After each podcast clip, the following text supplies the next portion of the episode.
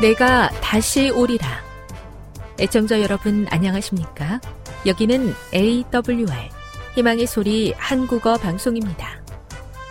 본 방송은 천국 복음을 온 세상에 전파하기 위해 제7일 안식일 예수 재림교회가 설립한 세계 방송망입니다. AWR 희망의 소리는 유럽, 라틴 아메리카, 아프리카, 러시아, 아시아의 방송망을 통해 전 세계에 복음을 전파하고 있습니다. AWR 아시아 희망의 소리 방송국은 한국어 방송을 매일 5시간씩 송출하고 있습니다. 희망의 소리 방송은 인터넷과 스마트폰을 통해서도 언제나 청취하실 수 있습니다. 들으실 수 있는 인터넷 주소는 awr.org입니다. 유튜브로는 awr 코리아로 검색하시면 됩니다. 이 시간 희망의 소리 한국어 방송과 함께 보람있고 유익한 시간 되시기 바랍니다.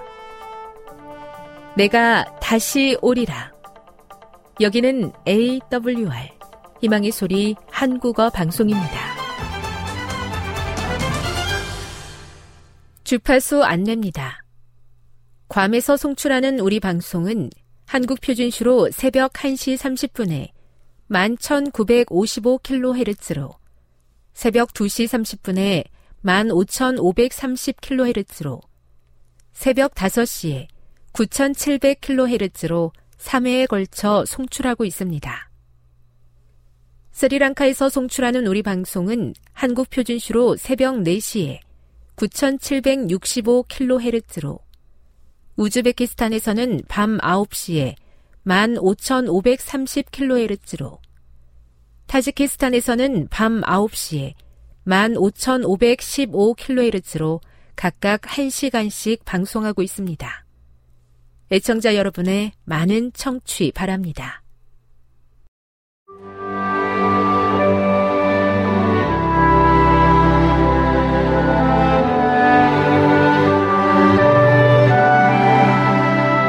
읽어주는 교과 첫째 날 10월 1일 일요일 우리를 찾아오시는 하나님 하나님은 우리를 당신의 형상과 모양대로 창조하셨다.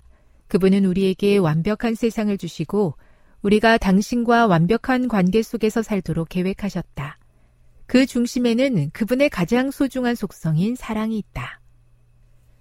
하나님께서는 진정한 사랑을 할 수 있도록 우리에게 또 다른 귀중한 선물, 즉, 어떤 길을 걸을 것인지를 선택할 수 있는 자유의지도 주셨다.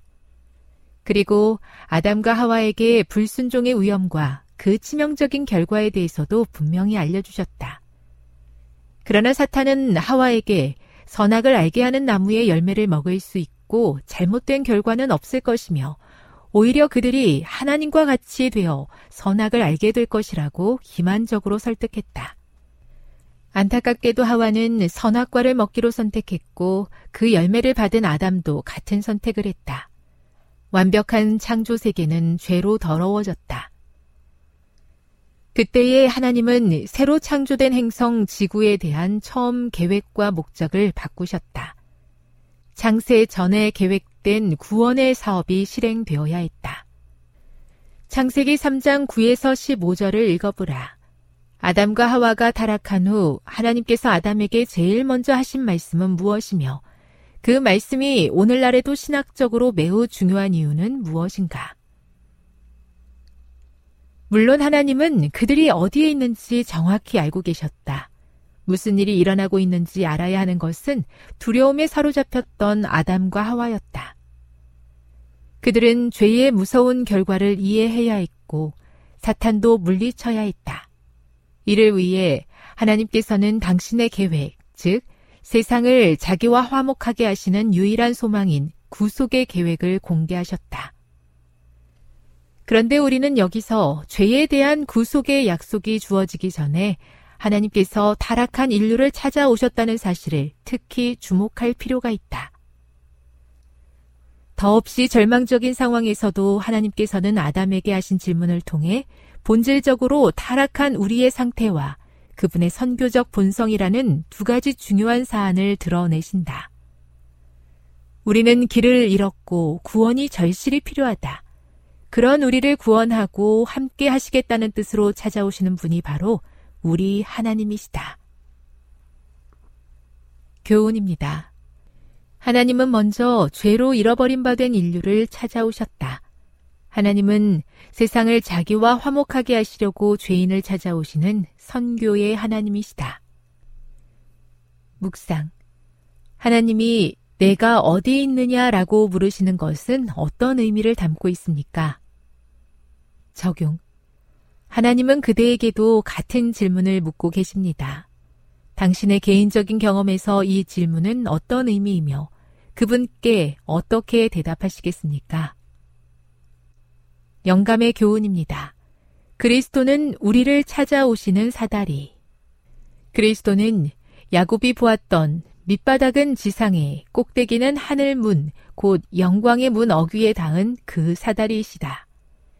만일 그 사다리가 단 한 발판 때문에 지상에 도달하지 못했더라면 우리는 잃어버린 바 되었을 것이다. 그러나 그리스도께서는 우리가 있는 곳에 찾아오신다. 예수께서 우리의 본성을 취하시고 승리하신 것은 우리로 당신의 본성을 취함으로 말미암아 승리할 수 있도록 하기 위함이었다. 시대의 소망 311 제가 하나님의 이름을 부르기 전에 하나님께서 제 이름을 먼저 불러주신 것을 인하여 감사합니다. 비록 부족하고 연약하지만 은혜를 주셔서 하나님과의 관계를 잘 회복하고 사랑의 하나님을 만날 수 있는 저의 삶이 되게 하옵소서.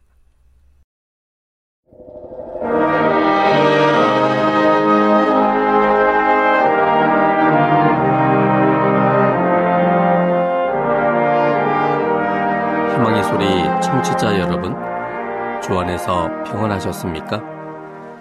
방송을 통해 여러분들을 만나게 되어 기쁘게 생각합니다. 저는 박용범 목사입니다. 이 시간 하나님의 은혜가 우리 모두에게 함께 하시기를 바랍니다.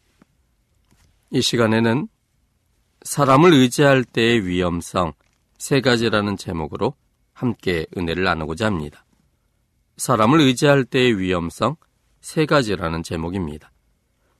본문은 사무엘하 4장 1절로 12절입니다. 사무엘하 4장 1절로 12절입니다. 사울의 아들 이스보셋이 아브넬이 헤브론에서 죽었다함을 듣고 손맥이 풀렸고 온 이스라엘이 논란이라. 사울의 아들 이스보셋에게 군장 두 사람이 있으니 하나 이름은 바하나요 하나 이름은 레갑이라. 베냐민 족속 부에롯 사람 림몬의 아들들이더라. 부에롯도 베냐민 지파에 속하였으니 일찍 부에롯 사람들이 기타임으로 도망하여 오늘까지 거기 우거함이더라. 사울의 아들 요나단에게 절뚝발의 아들 하나가 있으니 이름은 무비보셋이라. 전에 사울과 요나단의 죽은 소식이 이스르엘에서 올 때에 그 나이 다섯 살이었는데 그 유모가 안고 도망하더니 급히 도망함으로 아이가 떨어져 절개되었더라.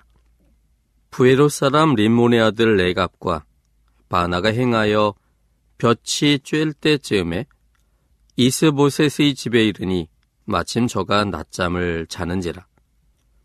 레갑과 그 형제 바나가 밀을 가지러 온 채하고 집 가운데로 들어가서 그 배를 찌르고 도망하였더라. 저희가 집에 들어가니 이스보셋이 침실에서 상 위에 누워 있는지라. 저를 쳐 죽이고 목을 베어 그 머리를 가지고 밤새도록 아라바 길로 행하여 헤브론에 이르러 다윗 왕에게 이스보셋의 머리를 들이며 고하되 왕의 생명을 해하려 하던 원수 사울의 아들 이스보셋의 머리가 여기 있나이다. 여호와께서 오늘 우리 주 대신 왕의 원수를 사울과 그 자손에게 갚으셨나이다. 다윗이 브레롯 사람 림몬의 아들 레갑과 그 형제 바하나에게 대답하여 가로되 내 생명을 여러 환란 가운데서 건지신 여호와의 사심을 가리켜 맹세하노니 전에 사람이 내게 고하기를 사울이 죽었다 하며 좋은 소식을 전하는 줄로 생각하였어도 내가 저를 잡아 시글락에서 죽여서 그것으로 그 기별의 가품을 삼았거든. 하물며 악인의 의인을 그 집 침상 위에서 죽인 것이겠느냐. 그런즉 내가 저의 피 흘린 죄를 너에게 갚아서 너희를 이 땅에서 없이 하지 아니하겠느냐 하고 소년들을 명함에 곧 저희를 죽이고 수족을 베어 헤브론 목가에 메어 달고 이스보셋의 모를 가져다가 헤브론에서 아브넬의 무덤에 장사하였더라. 우린 지난 시간에 사람을 의지할 때의 위험성 세 가지 중에 그 첫 번째 위험성을 살펴봤습니다. 지난 시간 살펴본 첫 번째 위험성은 사람을 의지할 때 손맥이 풀리고 놀라는 일이 발생할 수 있다는 사실이었습니다. 오늘은 두 번째와 세 번째를 좀 살펴보려고 합니다. 둘째는 사람을 의지할 때 밤잠을 이루지 못할 고민에 빠지는 일이 발생할 수 있습니다. 사람을 의지할 때 밤잠을 이루지 못할 고민에 빠지는 일이 발생할 수 있습니다. 5절입니다. 사무엘 하 4장 5절 부에롯 사람 림몬의 아들 레갑과 바나가 행하여 볕이 쬐을 때쯤에 이스보셋의 집에 이르니 마침 저가 낮잠을 자는지라. 5절만 놓고 보면 한가롭고 평화로운 장면이 떠오릅니다. 그런데 낮잠을 자고 있는 이스보셋의 모습을 상상해 보면 평화로움과는 전혀 관련이 없는 모습처럼 생각되어집니다. 낮잠을 자는 경우는 대개 지난 밤에 잠을 잘 못 잤을 때입니다. 특히 본문의 배경을 염두에 두고 이것을 생각해 보면 이스보셋은 아브넬의 죽음에 손맥이 탁 풀렸습니다. 기진맥진하여 힘이 다 빠져나가서 맥이 뛰지 않는 듯한 충격을 받았습니다. 자기 왕위를 바치고 있던 아브넬이 죽었으므로 터전이 무너지고 기초가 내려앉는 충격을 받았습니다. 이어서 자신의 존재에 대한 불안감이 엄습하였습니다. 위기 때 자신에게 힘이 되어줄 사람이 생각나지 않았습니다. 이런 고민, 저런 걱정, 이런 것들로 인해서 이스보셋은 잠을 제대로 이룰 수가 없었습니다. 더욱이 밤에 자객이라도 올 것 같은 불안감에 그는 더욱 잠을 이루지 못했을 것입니다. 그런 상태로 온 밤을 지냈기 때문에 눈이 꺼끌거리고 입이 깔깔해진 아침을 맞이할 수밖에 없었습니다. 밤새 잠을 못 자서 잠은 쏟아지는데 정신으로는 불안해서 잘 수가 없는 상태였습니다. 아마도 이런 상황이 며칠 지속되었을 것입니다. 그리고 이제는 정신적으로는 눈 뜨고 있을 체력이 없게 되었을 때 갑자기 쓰러지듯 잠에 빠져들어갔습니다. 이것이 바로 오늘 본문에 나온 5절의 상황이었을 것입니다. 그래서 5절은 한가롭고 평화로운 장면이 아니고 온갖 고뇌와 번민과 고민과 걱정이 뒤섞인 얼굴로 자신의 정신으로도 어쩌지 못하는 한계 속에서 꼬꾸라지듯 잠이 든 것이므로 피곤과 괴로움, 두려움이 고스란히 묻어 있는 낮잠이었음에 틀림없습니다. 사람을 의지하는 일은 근본적인 해결책이 되지 않습니다. 사람의 도움이 요긴하게 느껴지는 경우도 있지만 관계가 잘못되면 그 모든 것이 물거품이 되어버립니다. 관계가 끊어지는 것으로 끝나지 않고 아주 악화되어 원수가 되거나 후환이 두려워서 사람이 하지 못할 일도 하는 경우도 있습니다. 이런 이유는 인류에 너무나 빈번히 발생했습니다. 이것은 현재도 이루어지는 일들이고 앞으로도 계속될 것입니다. 성령 하나님의 지배를 지속적으로 받지 않는 사람을 의지할 때 밤잠 못 잘 고민 속에 빠져들게 됩니다. 셋째는 사람을 의지할 때 큰 낭패를 당하는 일이 발생할 수 있습니다. 사람을 의지할 때 큰 낭패를 당하는 일이 발생할 수 있습니다. 6절과 7절 말씀입니다. 사무엘하 4장 6절 7절입니다. 레갑과 그 형제 바하나가 밀을 가지러 온 채하고 집 가운데로 들어가서 그 배를 찌르고 도망하였더라. 저희가 집에 들어가니 이스보셋이 침실에서 상 위에 누웠는지라 저를 쳐 죽이고 목을 베어 그 머리를 가지고 밤새도록 아라바길로 행하여 레각과 바하나는 이스보셋을 위해 충성을 다 바쳤던 충신이었습니다. 그런데 그들의 충성심은 이기심과 교만을 기초로 한 것이었습니다. 이스보셋의 입지가 아브넬에 의해 어느 정도 견고하다고 판단되어서 이스보셋을 위해 충성하는 일이 그들의 번영과 안락에 도움이 된다고 생각하여 했던 충성이었습니다. 다이편에 속하여 평범한 군인으로 지내기보다는 이스보셋 편에 속하여 장군으로 안락하게 지내기를 원했기 때문에 충성했던 것이었습니다. 그런데 예기치 못했던 일이 발생하였습니다.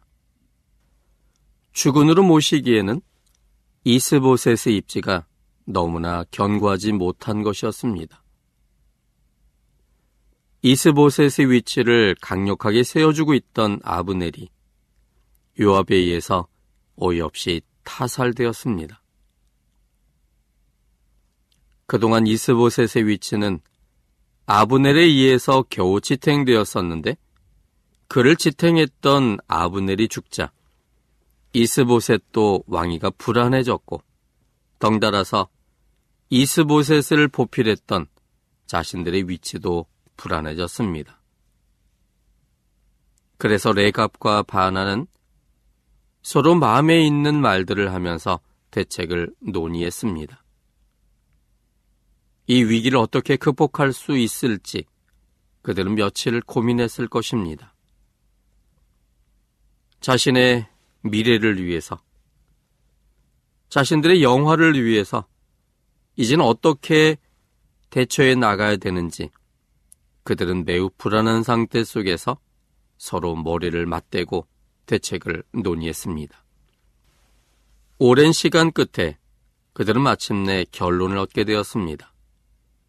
그 결론은 오히려 이스보셋을 자기들이 죽이고 이스보셋의 머리를 갖고 다윗에게 가져가 항복한다면 아마도 그 전에 다윗과 반대편에 섰다 할지라도 정상을 참작해 주리라 확신했고 그것이 그들이 살 수 있는 유일한 길이라고 그들은 생각했습니다.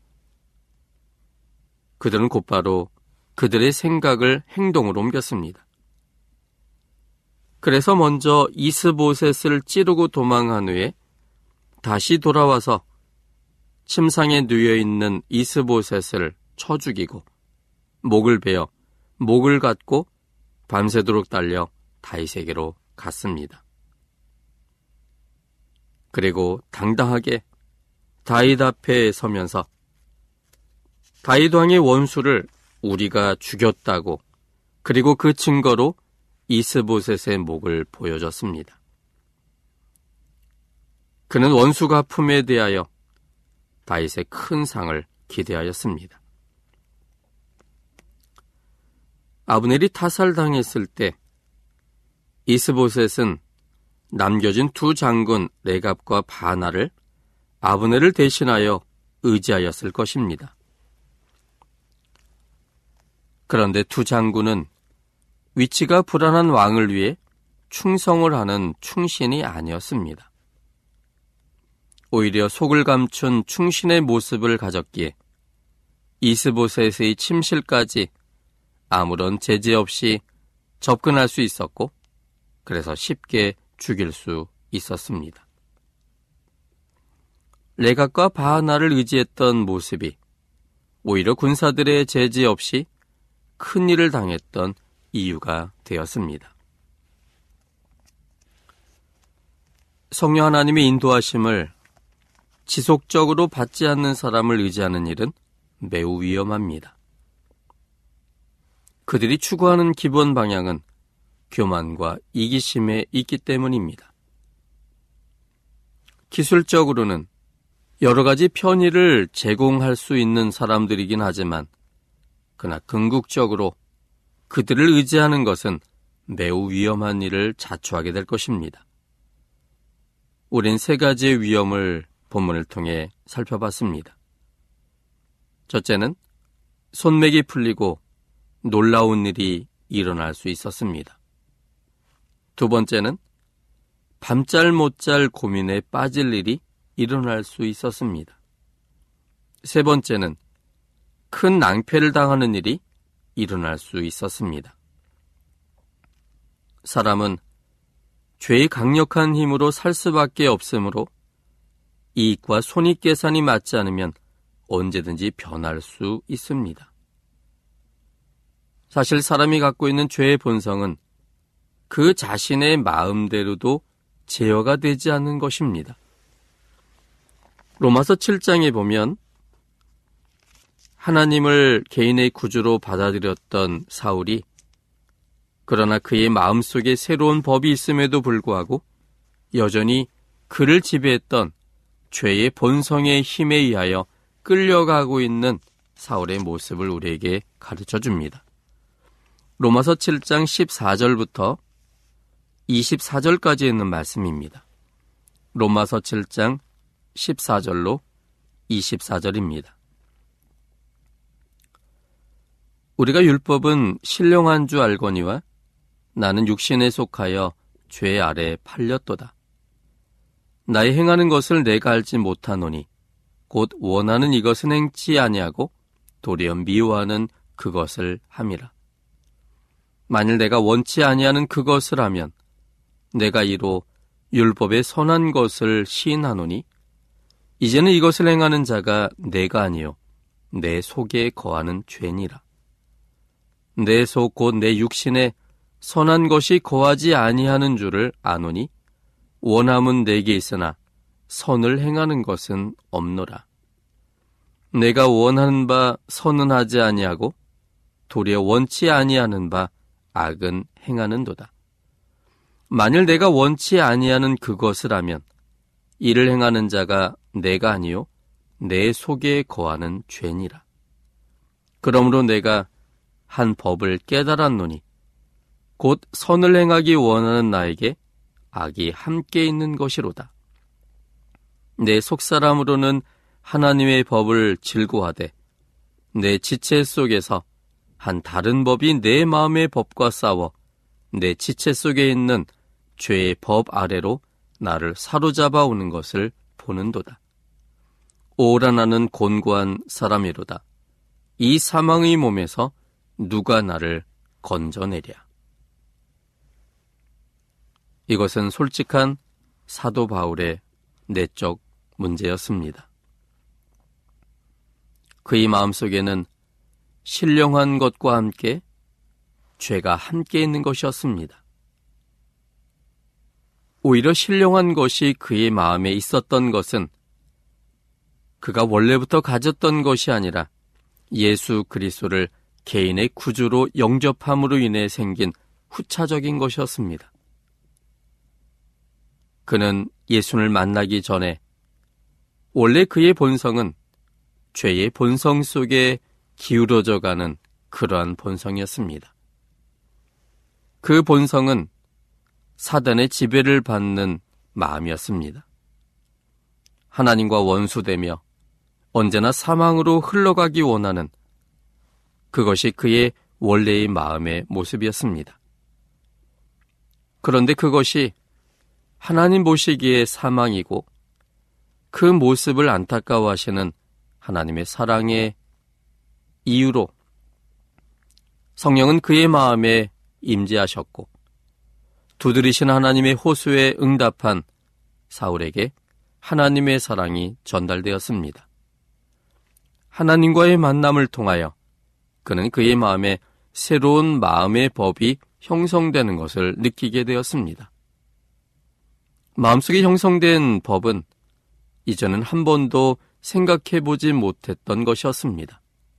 그것은 생명에 대한 갈구였습니다. 본성의 자연스러운 그런 생각이 아닌 새로운 생명에 대한 갈구였습니다. 그것은 온전히 자신에게서부터 나온 것이 아니라 마음속에 시작된 하나님으로 인해 시작된 마음이었습니다. 사울은 예수님을 영접한 이후로 예수님과 함께 있는 것이 행복했고 그분의 사랑이 매우 그를 감동시켰습니다. 그런데 문제는 하나님으로 인해 세워진 마음의 법과 나면서부터 가졌던 죄로 향한 그의 본성이 서로 충돌한다는 데 있었습니다. 그는 진실로 마음이 원하는 하나님 안에서의 새로운 갈구를 그가 실행하기를 원했습니다. 그런데 원함은 있지만 실제의 행동은 원하는 대로의 것이 아닌 그가 가진 죄의 본성대로의 모습이었습니다. 그것이 그로 하여금 절망케 했습니다. 언제나 원하는 것을 하지 못한 채 원치 아니하는 죄의 모습을 보게 됐을 때 그는 자신에 대하여 절망할 수밖에 없었습니다. 원하지만 행할 능력이 없는 자신의 모습. 그래서 언제나 죄의 본성의 힘을 따라 행하는 자신의 모습을 보는 것은 매우 힘든 일이었습니다. 그래서 24절에 그는 이렇게 소리 질렀습니다. 오호라 나는 곤고한 사람이로다. 이 사망의 몸에서 누가 나를 건져내랴. 그에게는 희망이 없는 듯 보였습니다. 강력한 죄의 본성의 힘에서 스스로는 벗어날 수 있는 능력이 없었기 때문이었습니다.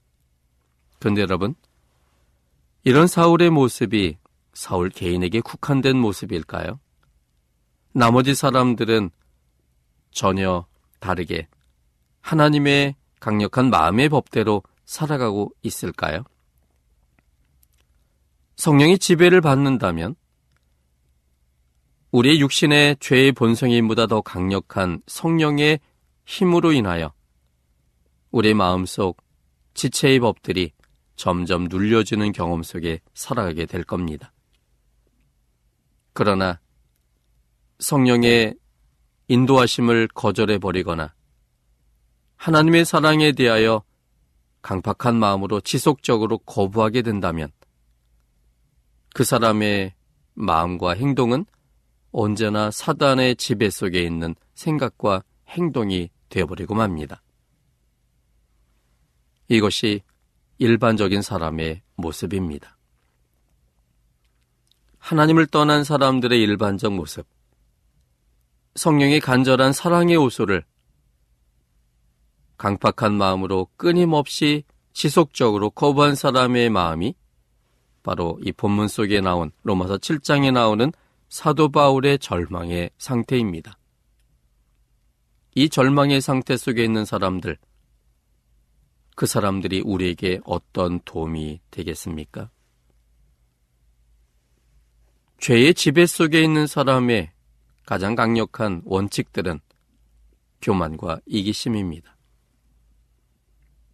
자신들을 위해서 다른 사람이 희생될 수 있다라고 죄의 본성 속에 사는 사람들은 생각합니다. 내가 높여지기 위해서는 그 모든 것을 할 수 있다라고 그렇게 생각하는 사람들입니다. 그러므로 성령 하나님의 인도하심을 지속적으로 받지 않으므로 사단의 지배 속에 있는 사람들을 의지하는 것은 매우 위험합니다. 오래 가지 않습니다. 그래서 결국 손맥이 풀리고 놀라운 일이 발생하고 밤잠을 제대로 자지 못할 고민에 빠지게 만들고 결국은 큰 낭패를 당하고 말 것입니다. 성령의 지배를 받지 않는 사람들은 사단이 강력한 힘으로 인하여 그 지배 속에서 살 수밖에 없기 때문에 죄의 기본인 교만과 이기심에 의하여 그것이 서로 맞지 않으면 언제든지 변할 수 있는 사람들입니다. 가룟 유다가 예수님을 배반했던 것은 손익 계산이 맞지 않았기 때문이었습니다. 제자 되기를 자청했던 똑똑한 가룟 유다의 손익 계산에는 예수님을 계속 따라다니는 것은 손해라고 생각이 들어서 예수님을 최악의 상태로 몰아넣은 것입니다. 사람을 의지하면 위험합니다. 원수를 물리치고 그 목을 갖고 항복하러 온 레각과 바나를 다윗은 의지하지 않았고 하나님의 지혜로 판단하여 그들을 물리쳤습니다. 다윗은 손익계산으로 따지지 않고 하나님의 지혜로 그것이 옳은지 아니면 그른지를 따졌습니다. 사람을 의지하지 말고 하나님을 의지해야 합니다. 사람의 능력과 지혜를 의지하지 말고 하나님을 의지해야 합니다. 우리를 만드신 하나님께서는 우리에 대한 책임을 지십니다. 우리가 우리를 만드신 하나님을 의지할 때 하나님은 우리에 대한 모든 일을 행하십니다. 하나님을 의지할 때 우리는 용기를 얻습니다. 하나님을 의지할 때 편안한 잠을 잘 수 있습니다. 왜냐하면 하나님께서 모든 것을 해결해 줄 거라는 믿음이 단잠을 자게 하기 때문입니다. 또한 하나님을 의지할 때 최고의 결과가 옵니다.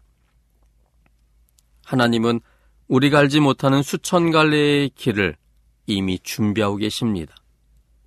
하나님을 의뢰하며 하나님의 뜻을 기다린다면 하나님은 하나님의 가장 적합한 시기에 가장 좋은 방법을 사용하셔서 우리를 최고의 결과가 나오는 길로 인도하십니다. 우리의 눈에는 하나님의 도심이 없는 듯 보여지는 상황 속에서도 하나님은 우리를 돕기 하여 우리를 둘러 친치고 있다는 사실을 잊지 말게 되기를 바랍니다. 변할 수밖에 없는 사람을 의지하는 대신에 우주를 만드시고 우주를 주관하시는 여호와 하나님을 의지하는 지혜로운 사람들이 되시기를 바랍니다. 이 세상은 하나님의 뜻 안에서 이루어집니다. 아무리 사람의 능력이 큰 것처럼 보이고 하나님은 보이지 않는 것처럼 보이는 현실이라 할지라도 우리는 보이는 현실을 믿지 말고 틀릴 수 없는 하나님의 말씀을 의지하게 되기를 바랍니다. 우리 하나님은 우리와 함께 계십니다. 그 하나님은 우주를 창조하시며 우주를 지배하시는 전능하신 아버지입니다. 우리의 고민을 하나님 자신의 고민으로 삼기를 원하시는 우리의 아버지십니다. 그 하나님을 우리가 의지할 때 하나님께서 우리에게 용기를 주시고 편안한 잠을 주시고 최고의 결과가 이르러 오도록 그렇게 도와주십니다. 지금 여러분께서는 AWR 희망의 소리 한국어 방송을 듣고 계십니다.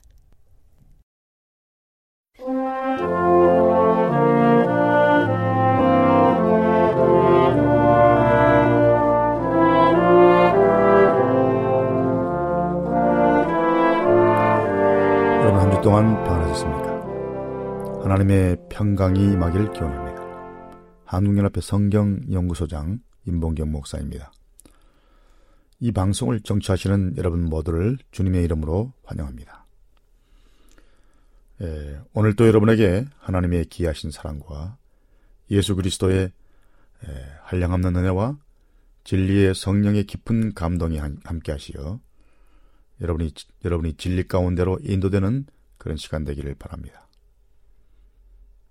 네, 지난 시간에는 14만 4천과 관련하여 논란이 되는 문제와 연애신에 나타난 결론적인 권면을 살펴보았습니다.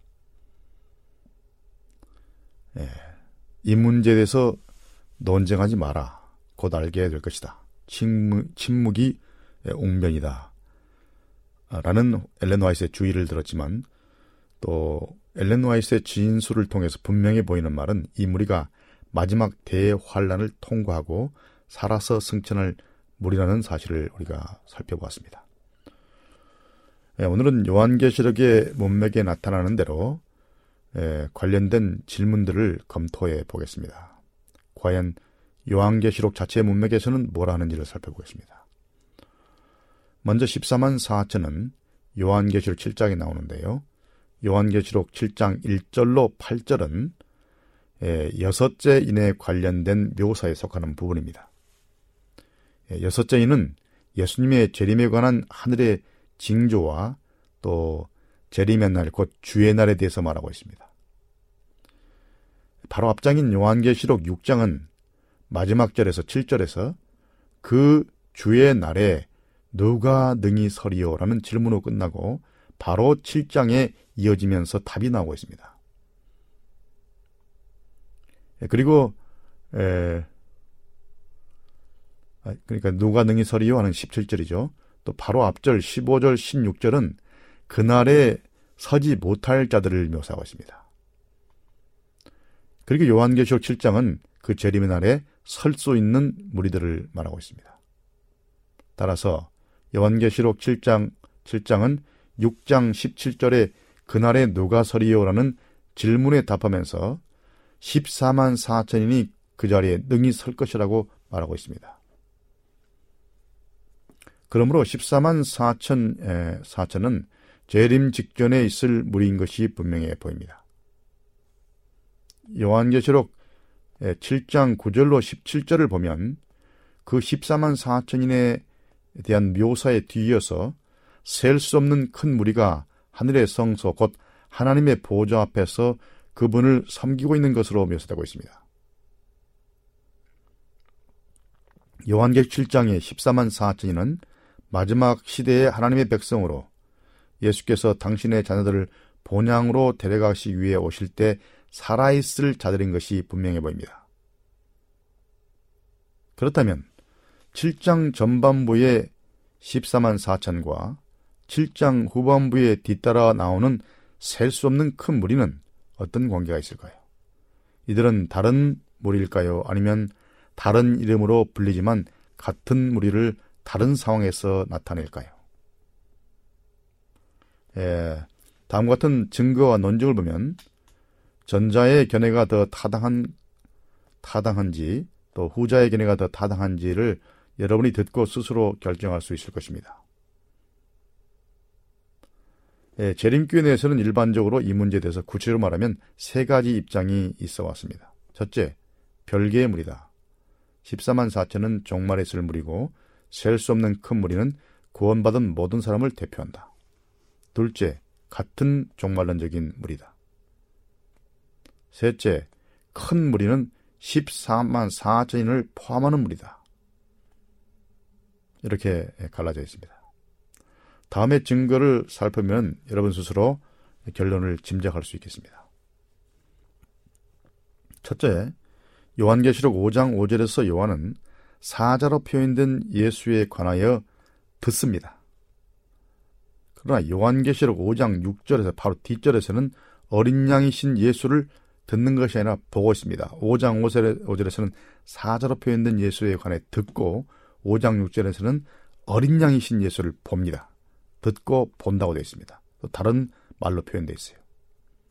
같은 문맥에서 예수를 동시에 사자와 어린 양으로 좀 말하고 있죠. 그러면서 듣고 본다 말하고 있습니다. 이와 유사한 현상이 7장에서도 반복되고 있습니다. 7장 4절에서 요한은 입맞은 자의 수의 수인 14만 4천에 대해 듣지만 7장 9절에서는 그들이 큰 무리, 이, 무리를 이룬다는 것을 실제로 봅니다. 이런 관점에서 보면 7장에 함께 나오는 14만 4천과 셀 수 없는 큰 무리는 다른 관점에서 본 동일한 무리일 수 있습니다. 자, 둘째. 누가 능히 서리어 6장 17절에 있는 이 말의 질문에 대한 대답이 7장 전체에서 주어지고 있습니다. 따라서 14만 4천과 셀 수 없는 큰 무리는 모두 그날의 능히 설 자들을 가리킬 수 있습니다. 14만 4천은 6장 17절 누가 능히 서리오? 라는 질문에 대한 즉각적인 대답으로 소개되고 이들이 여기서는 더 묘사되지 않고 이들의 최종적인 운명도 언급되지 않습니다. 그러나 더 나아가서 셀 수 없는 큰 무리는 좀 더 자세히 이들이 하나님 앞에 설 자들이라고 묘사되고 있습니다. 14만 4천은 그저 몇 지파에서 12지파에서 각각 12,000명씩 14만 4천이 나온다고만 묘사되어 있고 구체적으로 하나님의 보좌 앞에 설 자들이라고는 되어 있지 않지만 선자들은 후반부에 나오는 셀수 없는 큰 무리들이 하늘에 서 있습니다. 그래서 서다 6장 17절에서 누가 서리요라는 동일한 단어가 예, 그 질문과 또 7장 9절에 답이 나오는데 7장 9절에 그 셀 수 없는 큰 무리를 나타낼 또 그들이 하나님 앞에 서 있다. 누가 서리요? 이들이 서 있다. 라고 말할 때 셀 수 없는 큰 무리가 서 있다고 이 동사가 연결되고 있습니다. 이 14만 4천과 셀 수 없는 큰 무리 그리고 6장 17절에 누가 능히 서리요는 관련이 있다는 것입니다. 셋째, 셀 수 없는 큰 무리와 마찬가지로 14만 4천도 어려운 시기를 통과해야 합니다. 14만 4천은 바람이 불기 전에 인을 맞고 이어지는 그 환란을 견뎌야 합니다. 셀 수 없는 큰 무리도 큰 환란에서 나온 자라고 성경이 분명히 말하고 있습니다. 14만 4천도 이 세상에 마지막 큰 바람이 불기 전에 인을 받을 백성들입니다. 그러므로 두 무리 다 마지막 종말론적 대환란을 통과하고 마지막 하나님의 인을 받고 대환란을 통과하여 이 역사의 종말을 거쳐온 무림이 분명해 보입니다. 자, 넷째, 이렇게 본다면 14만 4천은 마지막 시대 이 땅에 있을 하나님의 교회를 묘사하고 있고 셀 수 없는 큰 무리는 같은 무리인데 대환란을 통과하고 하늘에 있을 마지막 시대의 교회를 상징한다고 볼 수 있습니다. 즉 14만 4천은 투쟁하는 하나님의 마지막 시대 교회의 충만한 수를 나타내므로 14만 4천은 마지막 시대 투쟁하는 하나님의 교회를 나타낼 수 있고요. 따라서 셀 수 없는 큰 무리는 큰 환란 후에 마지막 시대 교회로서 하늘에 서 있는 백성 곧 그 교회를 나타낼 것입니다. 간단하게 줄이면 14만 4천은 동일한 무리지만은 땅에서 투쟁하는 교회. 그 다음에 셀 수 없는 큰 무리는 이 투쟁을 이기고 승리한 하나님의 보좌 앞에 서 있는 백성들을 말하는 것입니다. 셀 수 없는 큰 무리에 관한 그 정보들이 앞에서 묘사된 14만 4천에 관한 정보에서 누락된 부분, 좀 부족한 부분을 보충한다고 볼 수 있습니다. 그러니까 땅에 서 있는 14만 4천의 입맞음은 셀 수 없는 큰 무리가 하늘 보좌 앞에 서는 경험, 곧 최종적 완성에 이르기까지는 그 모든 것이 다 완전하게 이루어진 것이 아닙니다. 다섯째, 14만 4천은 우리 하나님의 종들이라고 말합니다. 셀 수 없는 큰 무리는 하나님을 섬긴다 말하고 있습니다. 종들과 섬긴다는 말은 관련이 있는 거죠. 하나님의 종들은 하나님께 전폭적으로 헌신하고 그들을 하나님을 섬긴 사람들을 말합니다. 그런데 큰 무리는 구원받아서 하나님을 섬긴다고 되어 있습니다. 자, 이 모든 증거를 보면 14만 4천과 셀 수 없는 큰 무리를 다른 무리로 보는 것보다는 같은 무리로 이해하는 것이 더 나아 보입니다.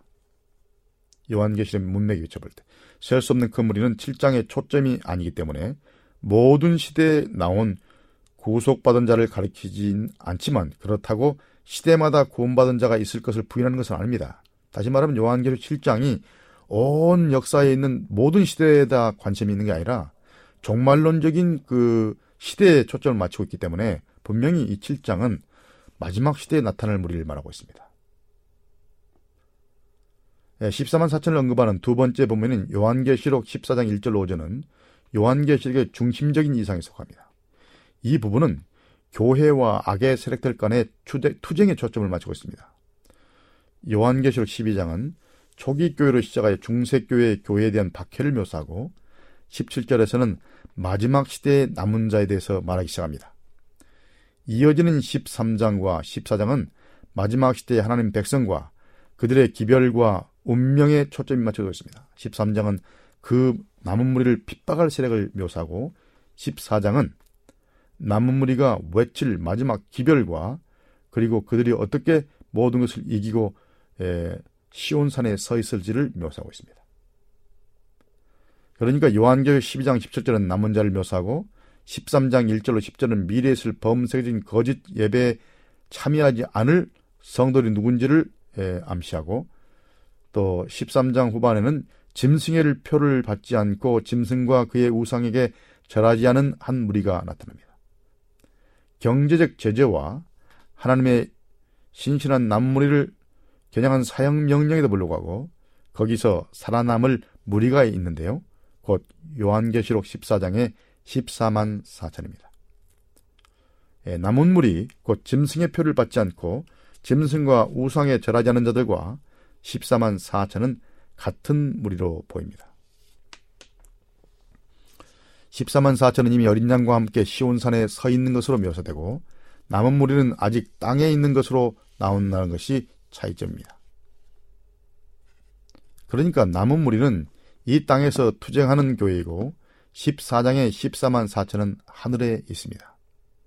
앞에 7장에서 14만 4천은 투쟁하는 무리고 또 뒤에 있는 셀 수 없는 큰 무리는 승리하고 이긴 무리를 나타내는 것과 비슷하게 나타내고 있습니다. 싸우다라는 말은 요한계시록 12장 17절과 13장 7절에 나오는데 12장 17절에서는 전쟁이 남무리와 치러지고 13장 7절에서는 성도와 치러진다고 말했습니다. 말하고 있습니다. 12장 17절의 남무리와 13장 7절의 거룩한 성도는 동일한 무리를 가리키는 것으로 보입니다. 종말에 나타날 어떤 특별한 무리들이죠. 그러므로 12장 17절, 13장 10절, 14장 12절은 남은 무리의 중요한 특성을 각기 다르게 묘사하고 있습니다. 에완계시 12장 17절은 하나님의 계명을 지키고 예수의 증거를 가진 무리를 말하고 13장 10절은 성도의 인내와 믿음을 지키는 무리를 말하고 계시록 14장 12절은 계명을 지키고 인내와 예수 믿음을 가진 자들을 말하고 있습니다. 그러므로 공통적인 점이 많이 있습니다. 요한계시록 14장의 문맥에 따르면 14만 4천인은 예수님의 재림 직전에 전파될 기별, 곧 세천사 기별을 받아들여 선포하는 무리입니다.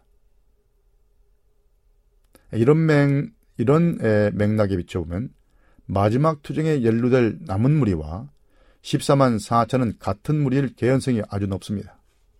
그러니까 요한계시록은 특별히 종말에 초점이 맞춰져 있어서 종말 시대에 나타날 특별한 무리, 곧 마지막 대환란을 통과하고 살아서 승천할 무리, 그리고 마지막 시대에 짐승과 우상에 굴복하지 않고 끝까지 진리를 사수할 남은 무리와 동일한 무리로 볼 수 있을 것입니다.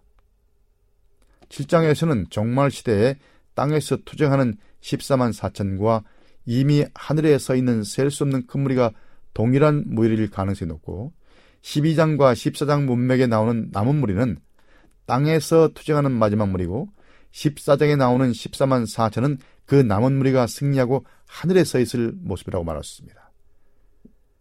7장에서의 14만 4천 문제는 14장에서 서로 이렇게 교차 대구제로 스위치되어 있습니다. 먼저 14만 4천 나오고 셀 수 없는 물이 나왔죠. 그 다음에는 다시 에, 남무리가 나오고 14만 4천 나왔습니다. 교차 대구법이라고 말합니다. 그러므로 예, 남은 무리와 마지막에 나타날 14만 4천과 셀 수 없는 무리가 대단히 밀접한 상관성이 있고 마지막 종말 시대에, 시대에 나타날 특별한 백성, 땅에 있을 백성과 동일한 무리가 하늘에 있을 무리를 나타낸다고 보는 것이 대단히 합리적으로 보일 수 있습니다. 자, 그럼 14만 4천은 문자적일까요? 상징적일까요? 요한교시 7장에서 따르면 14만 4천은 입맞을 하나님의 종들입니다. 머리에 도장을 받았다는 것입니다. 이들의 이마에 하나님의 도장을 받은 이들이 하나님의 소유라. 과연 실제로 어떤 도장을 우리 머리에, 머리에 박을까요? 이것은 상징으로 보입니다. 이것은 하나님의 소유이며 세계 역사의 마지막 시기에 있을 배도에서 보존될 어떤 하나님의 어떤 안전을 표시하는 것입니다. 네, 지금까지의 논의가 보여주는 대로 14만 4천은 문자적인 방식이 아니라 상징적으로 이해돼야 합니다. 여기에 더 추가로 살펴볼 것이 있습니다. 논의한 본문들이 속한 문단의 시작 부분은 분명히 상징적인 묘사로서 세상에 내 모퉁이에가 있고 또 땅에 내 큰 바람이 불려가고 있고 바다, 땅, 나무들, 하나님의 도장, 인 등을 언급하고 있습니다. 또한 더 암문맥인 6장도 전반적으로 상징적이고 예, 그러니까 계시 속의 말탄자들, 재단 아래에 있는 영혼들 다 상징적입니다.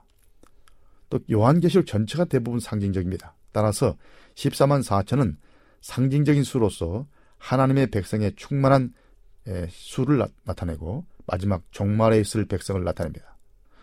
구약의 목록에서 성서봉사로 성별됨으로 12지파로 계수되지 않은 레위 지파 외에 12지파가 있었습니다. 요셉 지파를 에브라임과 므낫세로 나누어서 12이 되게 한 것입니다. 레위는 빼고 그러나 요한계시록 7장에서는 지파를 헤아리는 것이 좀 특이해 보입니다. 단 지파가 빠져 있습니다. 또한 므낫세는 언급되고 요셉의 다른 아들인 에브라임은 또 빠져 있습니다. 그리고 대신 레위가 포함됩니다. 복잡합니다. 유다가 맨 먼저 나오고 베냐민이 맨 나중에 나옵니다. 그래서 유다 지파가 처음과 끝을 장치하고 있습니다. 이런 식의 지파 목록은 성경 어디에도 찾을 수 없습니다. 따라서 이것은 14만 4천이 상징적인 수임을 가리킬 수 있습니다. 더욱이 12지파에서 각각 12,000명씩 나온다고 되어 있는데 현재 미래 12지파는 대부분 존재하지 않고 요한계시록이 기록될 때도 존재하지 않았습니다. 그러므로 마지막 시대의 하나님 백성을 말하는 요한계시록 7장에 수록된 지파들에 따라 문자적인 이스라엘 사람 14만 4천을 찾는 것은 거의 불가능합니다. 그러므로 14만 4천은 상징수임에 틀림이 없습니다. 지금까지 말씀드린 14만 4천에 관한 견해는 성경적 문맥에 비추어 가능성 있는 견해를 말씀드린 것입니다. 예, 더 연구할 가치가 있다고 얘기하는 분들은 더 연구해 보시되 이 모든 것을 예, 모른다고 해서 영생을 얻지 못할 만큼 생사가 달린 문제는 아니라는 것을 염두에 두시기 바랍니다. 그러니 엘렌 화이트 말한 대로 이 문제로 논란을 펴는 것은 지럽지 못하고 그것이 하나님의 뜻이 아닙니다. 분명한 사실은 알고 논란이 되는 문제는 접어두시길 바랍니다. 자, 그럼 오늘은 여기까지 하고 다음 시간까지 안녕히 계십시오.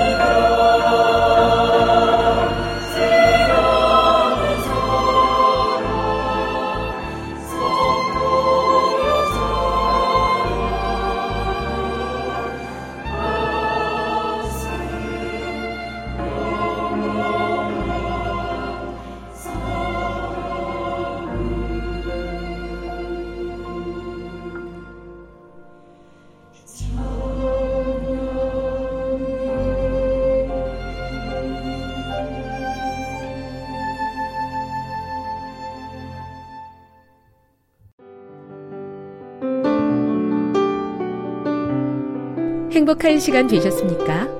지금까지 여러분께서는 AWR 희망의 소리 한국어 방송을 청취하셨습니다. 방송을 청취하시고 문의를 원하시는 분은 우편번호 02461 대한민국 서울시 동대문구 이문로 1길 11 희망의 소리 방송부 앞으로 편지나 엽서를 보내주시거나 지역번호 02-3299-5296에서 8번으로 전화 주시기 바랍니다. 지금까지 함께 해주신 애청자 여러분들께 감사드립니다. 애청자 여러분, 다음 이 시간까지 하나님 안에서 늘 평안하십시오.